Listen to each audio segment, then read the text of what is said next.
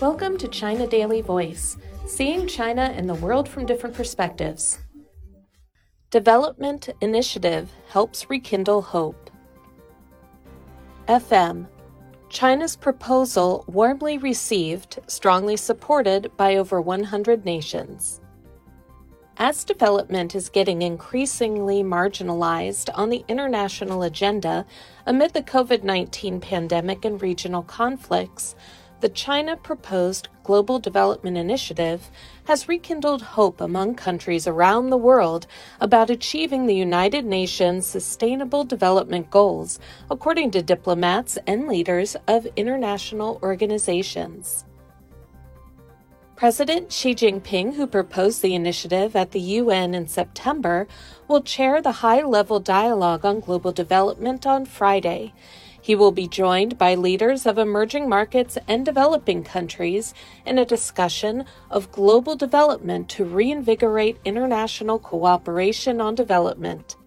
The initiative is a promising response to the call for this decade of action to promote the achievement of the Sustainable Development Goals Siddharth Chatterjee, the UN resident coordinator in China, said on Monday at an event in Beijing on the launch of the Global Development Report.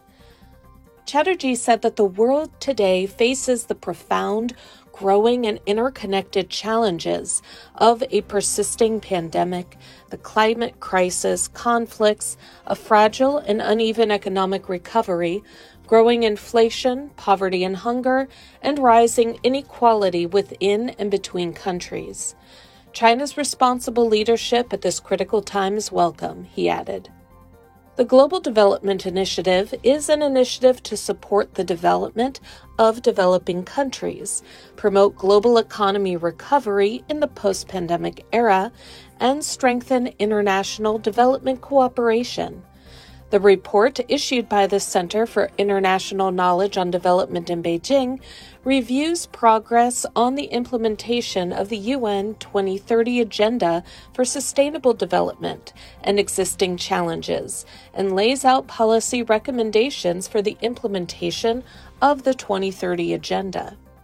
Addressing Monday's event via video link, State Councilor and Foreign Minister Wang Yi said that the initiative, which aims to expedite the implementation of the 2030 Agenda and promote stronger, greener, and healthier global development, has been warmly received and strongly supported by more than 100 countries. The GDI is a rallying call to galvanize greater attention on development and bring it back to the center of the international agenda, Wang said. It offers a fast track to promote development, as well as an effective platform for all parties to coordinate development policies and deepen practical cooperation. Noting that China is a consistent advocate of global development cooperation, Wang said, we will stay committed to true multilateralism and open and inclusive spirit of partnership and actively share development expertise and experience.